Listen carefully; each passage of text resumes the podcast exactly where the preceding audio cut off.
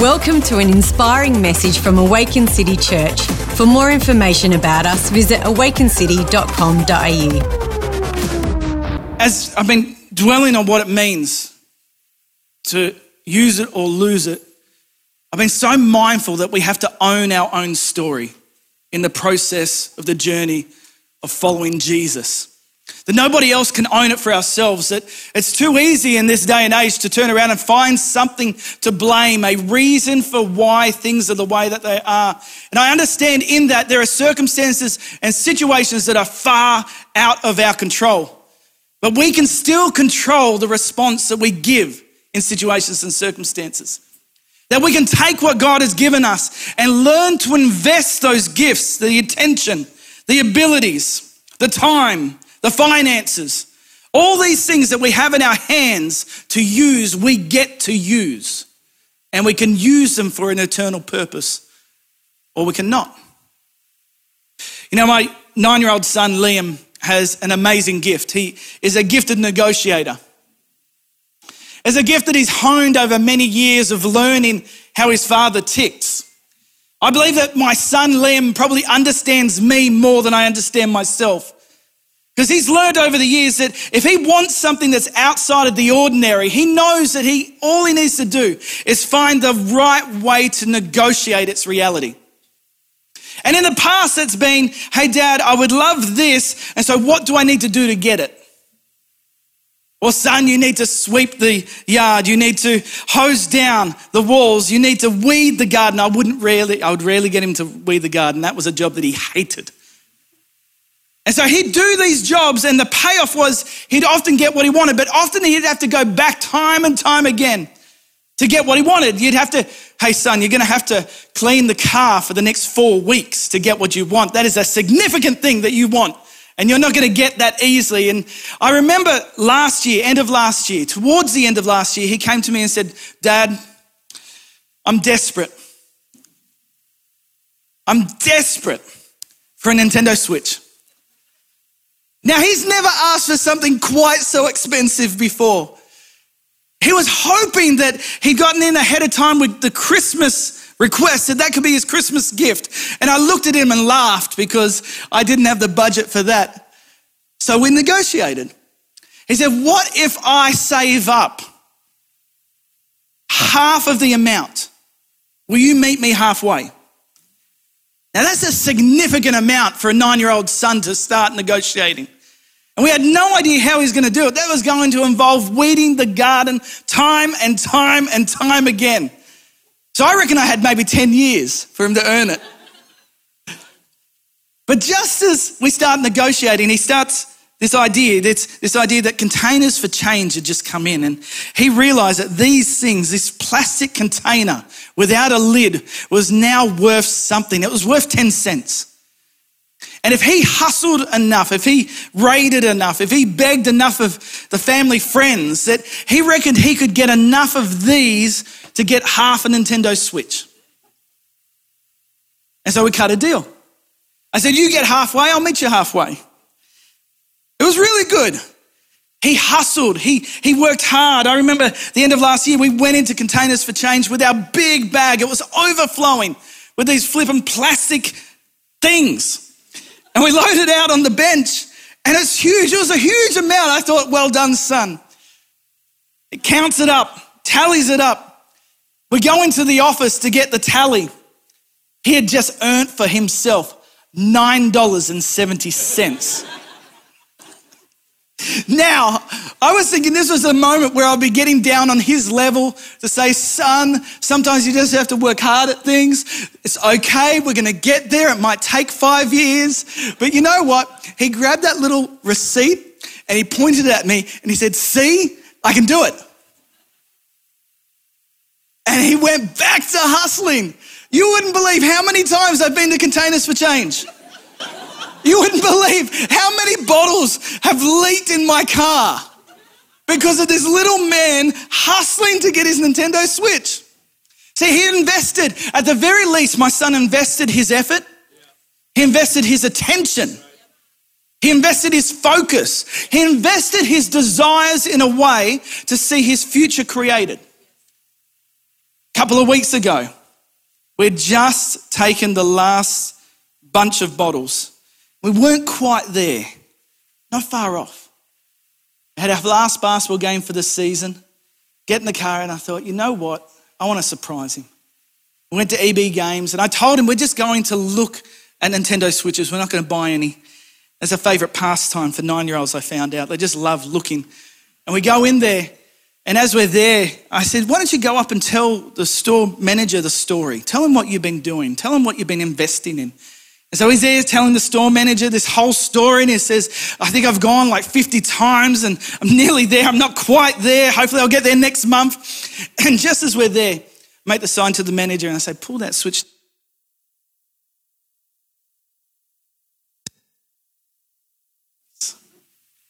that he had earned this.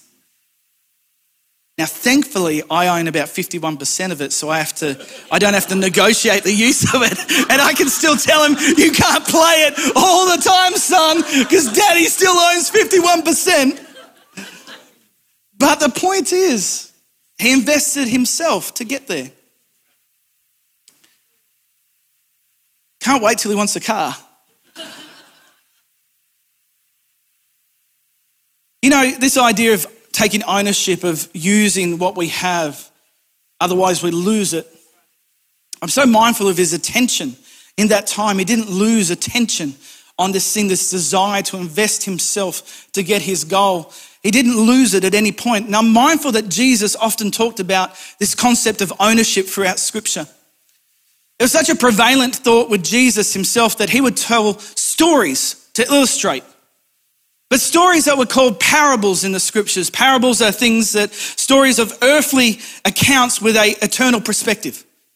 And multiple times Jesus would tell different parables to often get to a similar thought and point that we are gifted things by God and we're called to invest it. And in investing, we're actually honoring God and doing what we're called to do. The parable that jumps out to me in particular comes out of Luke 19 12. Jesus is preparing to go to Jerusalem for the last time. Literally, he's about to enter Jerusalem. He's there on the prefaces of entering Jerusalem, and he is literally heading towards his own crucifixion. And so, in this moment, Jesus, knowing what lies ahead in the next week, he's preparing his followers with some of the core teachings of the kingdom of God. He's just seen a miracle along the way. A man has been healed and set free, and he's coming into Jerusalem and he tells them a parable, an earthly story with an eternal perspective. And this earthly story starts off with Jesus saying in Luke 19 12, he said, A nobleman was called away to a distant empire to be crowned king and then return. Before he left, he called together 10 of his servants and divided among them 10 pounds of silver, saying, Invest this for me while I'm gone. You know that translation there, it says 10 pounds of silver. In the original uh, Aramaic, in the original Greek, the word used there was literally a word that was meant to denote three months' worth of salary. So imagine being called together by your boss. Your boss is saying, Hey, good news, I'm heading off. Don't know when I'll be back. But I'm going to pay you in advance three months' salary in a lump sum right here. You're getting it right now in your hand. But I want you to do something with it. I'm going into my storehouse and I'm taking out of my storehouse before you've earned anything. I'm giving you in advance three months of what belongs to you. Before he left, he called together 10 of his servants, divided among them 10 pounds of silver, saying, Invest this for me while I'm gone. Different translations say it differently. In the NIV, says, Put this money to work until I come back. In the ESV, English Standard Version, it says, Engage in business until I come back. But my favorite, since we're on the thought of the old King James with the thee, thy, thous, the translation that was originally done in the 1500s says this Occupy till I come. That's a powerful word, occupy. Occupy means to make a stand. It means to make your presence felt. It means to lock in. It means to be not easily moved from an atmosphere and environment, a place.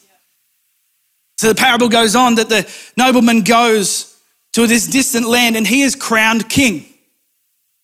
Even though many of the followers back home sent a delegation to say, We don't want this man as king. And he comes back into his homeland now as king. And one of his first orders of business is to call the 10 servants together to give an account of what they've done with the investment he's made into them.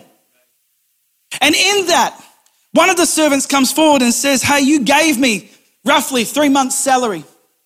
And through investment, through working it, through not sitting on it, through using it, I was able to times that by 10. I was able to multiply that 10 times. You trusted me with this and I multiplied it 10 times. I used the gifts that you've given me. I used what you entrusted me with and I multiplied it 10 times. And it says that the king was so happy. He said, Well done, good and faithful servant. Been faithful with the little things. Now I can entrust you with much. I'm now going to put you in charge of 10 of my cities. It's interesting that the reward in this parable is rulership. It's interesting that Jesus, in telling this story, is showing us that if we invest the godly resources that He puts into our lives, that it actually gives us the ability to rule over life and not have life rule over us. So he goes on to say, the next servant comes in, head held high. I took what you gave me, king, and I invested it, and I multiplied it five times. Now, we think in our modern day culture that that would look down upon, that that is second best, but it's not because the king had the exact same response Well done, good and faithful servant. You've been faithful with the small things. Now I can entrust you with much. I'm now going to put you over five cities. Again, the reward is rulership over life, not having life rule over you. And so the next servant comes in. Now, I don't know about you, but I'm expecting more and more and more. But this servant comes in a little bit downcast, shuffling their feet.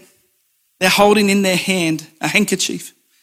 And in this handkerchief, this person has wrapped the original gift given three months' salary.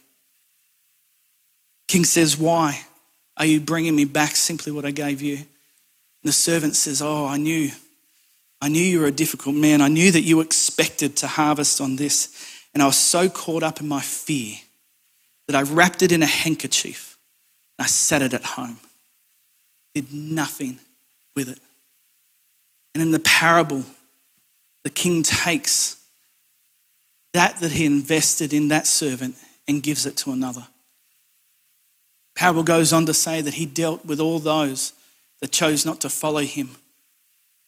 Because the heart of God is for us to take what he's invested in us to invest it for his purposes. Sometimes the stories that Jesus told are hard hitting. And they've right to be because he's often changing us in the moment. Occupy till I come. Be unmovable. Do not be torn down. Take hold of every opportunity to invest of yourself to make a difference that has an eternal purpose.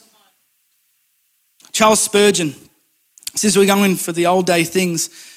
Pastored an amazing church, the Metropolitan Tabernacle, the 1800s in London, a church that knew how to raise up young leaders and plant churches all throughout the known world at the time.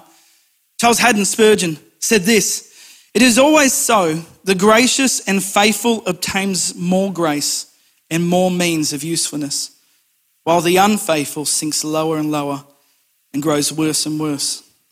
We must either make progress or else lose what we have attained. I'll say that again. We must either make progress or else lose what we have attained. There is no such thing as standing still. It was true in the 1800s. How true is it today?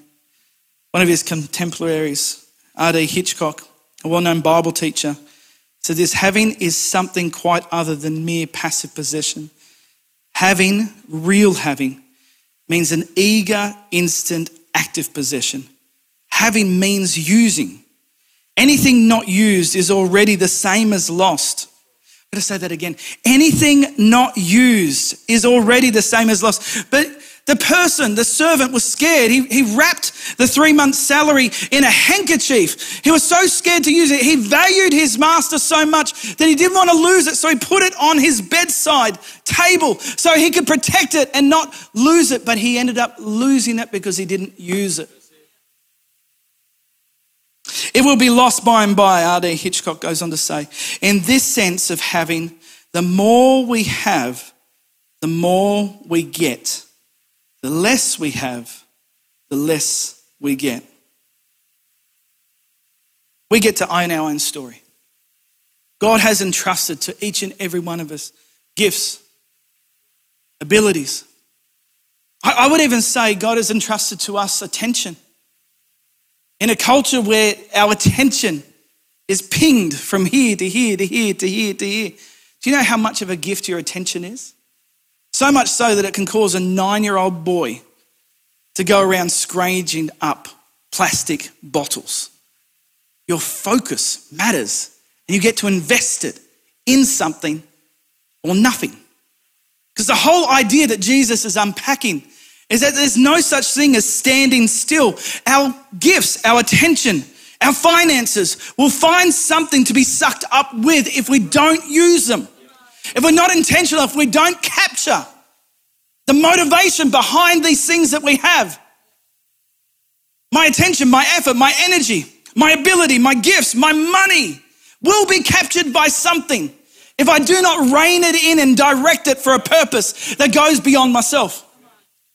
And the challenge that Jesus gives each and every one of those that would call themselves a follower of Jesus is that you take what you have and you invest it. Doesn't give us any strategy in that parable of what to invest in or how to invest. There's no talk about Bitcoin or cryptocurrency. There's no talk about the share markets or there's no talk about real estate. I guess the idea is if you just set your heart on doing something with it, you will multiply it. I'm not going to tell you what's better to invest in, but do something. Something is better than nothing. And when you find something to do and you do it with all your heart, you become good at it. And so you work what you're good at until it gets a return for you. We do get to use it or lose it. Gifts don't stay static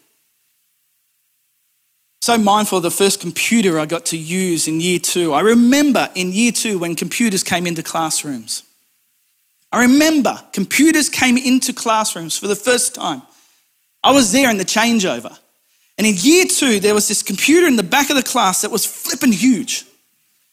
And all you could do was basic Word document, but it had a chess game and we got to play chess on it whenever we wanted. If all I had done through my schooling was keep up to date on how to use that one computer, how behind would I be today? You've got to invest what you have to see it grow and keep up to date.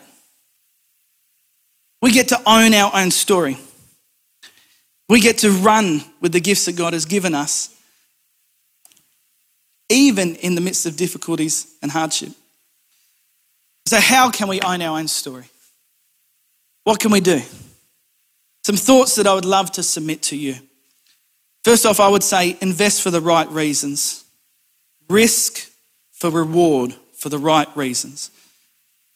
So it comes out of Philippians chapter 2, verse 3 to 11. I want you to listen to this.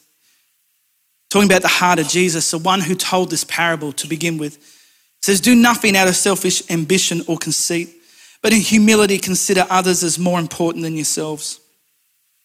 I got to say that again because that goes so against the culture that we live in. Do you know how confronting the scriptures really are to the culture we find ourselves in? And the reality is that we have to work the culture of the kingdom of God to see it influence the cultures that we find ourselves in. That if we don't use it, we lose it. That it's possible to be a follower of Jesus and to be passionate here in this setting, whether at home or in this meeting, to worship God with everything we have, and then go straight back into our environments and sink to the lowest common denominator without an investment in what God's given us to work with. So listen to this about the culture of God or the kingdom of God. It says in Philippians chapter 2, verse 3 to 11, do nothing out of selfish ambition or conceit, but in humility, consider others as more important than yourselves. Everyone should look not to his own interests, but rather to the interests of others. Adopt the same attitude as that of Christ Jesus, who existing in the form of God did not consider equality with God as something to be exploited. Instead, he emptied himself by assuming the form of a servant, taking on the likeness of humanity. And when he had come as a man, he humbled himself by becoming obedient to the point of death, even death on a cross.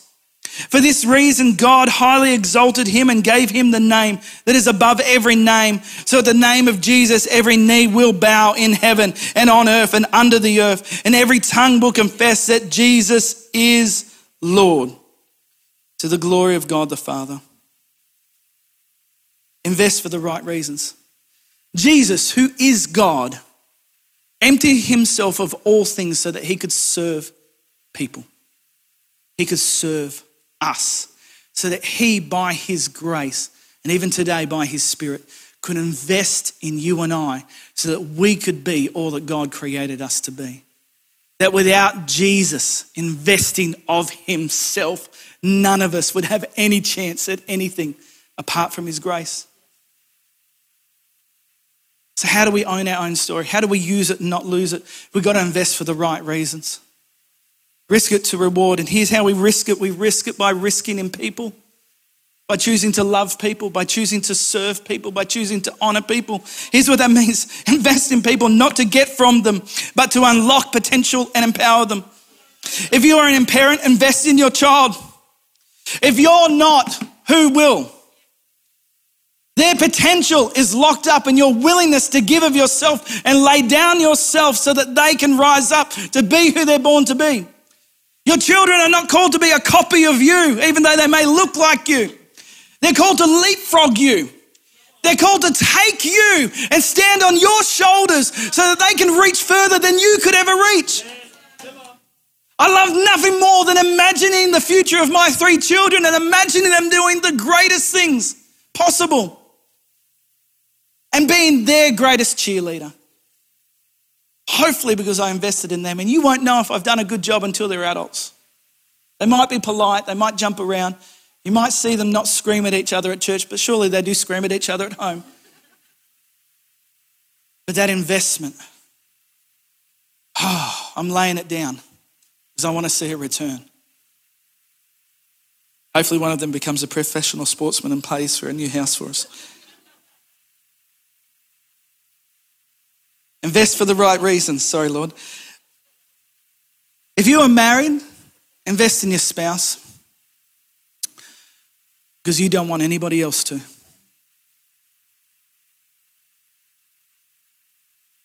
You have that honor. If you're single, invest in your core relationships because you deserve community. If you are a follower of Jesus, Invest in helping others to encounter God for themselves and to grow in their faith. We all have something to invest in.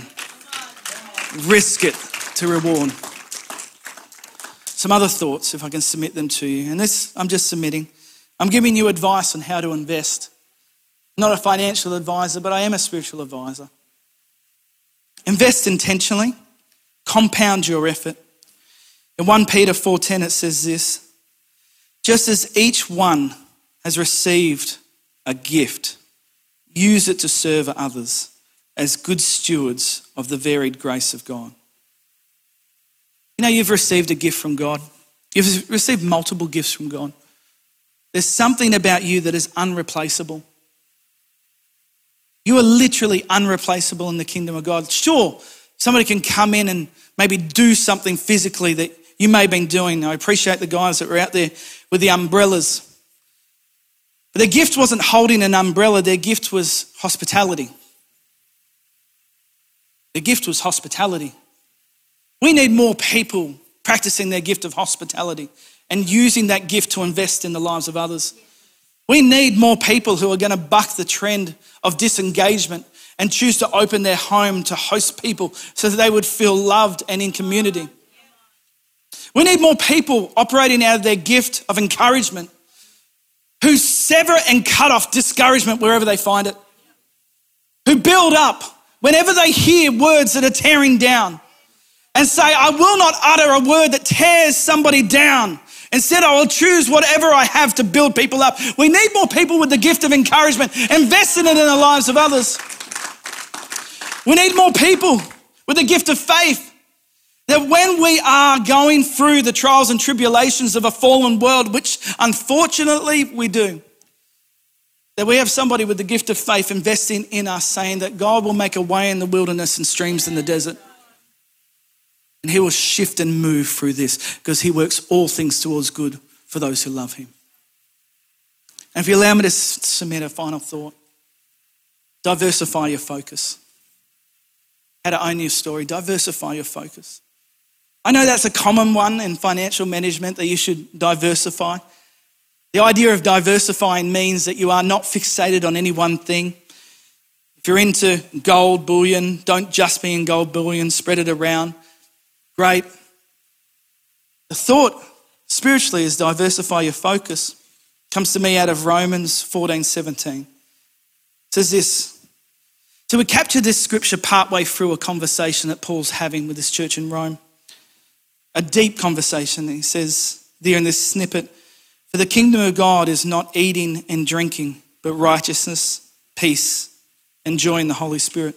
See, they had been raging with a discussion that is serving God about observing certain spiritual things or about following certain practices or about fulfilling certain obligations. And much of the early church was a wrestle to see what was going to carry over and what should stay, or what was an example of what was to come, or how should we live now. And the idea is that people in faith would become fixated, sometimes on things that were so limiting, not important, would make no difference to the transformation of somebody's life. That were, in some ways, in reality, a constraining influence on the lives of others to the point where you can't eat certain foods and you can't drink certain drink. And if you do, you are separated from the love of God. And Paul challenges that. He says, The kingdom of God is not built up on these things. Don't fixate yourself on something so limiting. Invest in something bigger. Here's what you should invest in. Because if you don't use it, you will lose it. Invest in righteousness. Righteousness means to live in right standing with God. Every single person who is a follower of Jesus today, who has encountered the love of God, who has repented of their sin, who has chosen to follow Jesus as their Lord and Savior, you are in right standing with God, even if you don't feel the best. Because you have made a transaction with heaven where the blood of Christ has cleansed you completely. And righteousness is something you can invest in. That at any moment you can pause and say, Lord God, can I just be right with you? What do I need to unpack? So you're meant to be righteous so that you can invest righteousness in the lives of others. You can help others be right with God too. It says righteousness. The kingdom of God isn't food or drink. It isn't something so limiting. Diversify your focus. Make it bigger. Make it bigger. Make it righteousness. Make it peace. I'm fixated on what peace literally means in the kingdom of God. Because it doesn't mean what the world means. The world means it to be something that we compromise in. That peace is simply that you have a disagreement with somebody and you choose to just keep the peace, which literally means I will avoid conflict at all costs. That is not what peace means in the kingdom of God. Peace in the kingdom of God is a military term that means God, by his will and love for us, has conquered the enemy has crushed the enemy under the foot of the cross. And we get to enter into the victory that He has purchased. The peace of God is everything as it should be in the heart of God. Diversify your focus, make it the peace of God. What an amazing thing to be in a situation and circumstance and recognize that this situation and circumstance is lacking the peace of God and to then choose to invest yourself in prayer and support and encouragement to see the peace of God come into any situation and circumstance, even the worst of the worst. Diversify your focus. Diversify your focus for joy, righteousness, peace, and joy. I understand how challenging that is because all we hear about is happiness. Are you happy? my happiness. You know that happiness is fleeting? Happiness is so dependent, so dependent on everything going the way that we want or expect that it is unrealistic to take hold of. Don't get me wrong, I, am not saying you should not be happy. I'm just saying there's a higher way to live, and that's from joy. See, joy is a choice.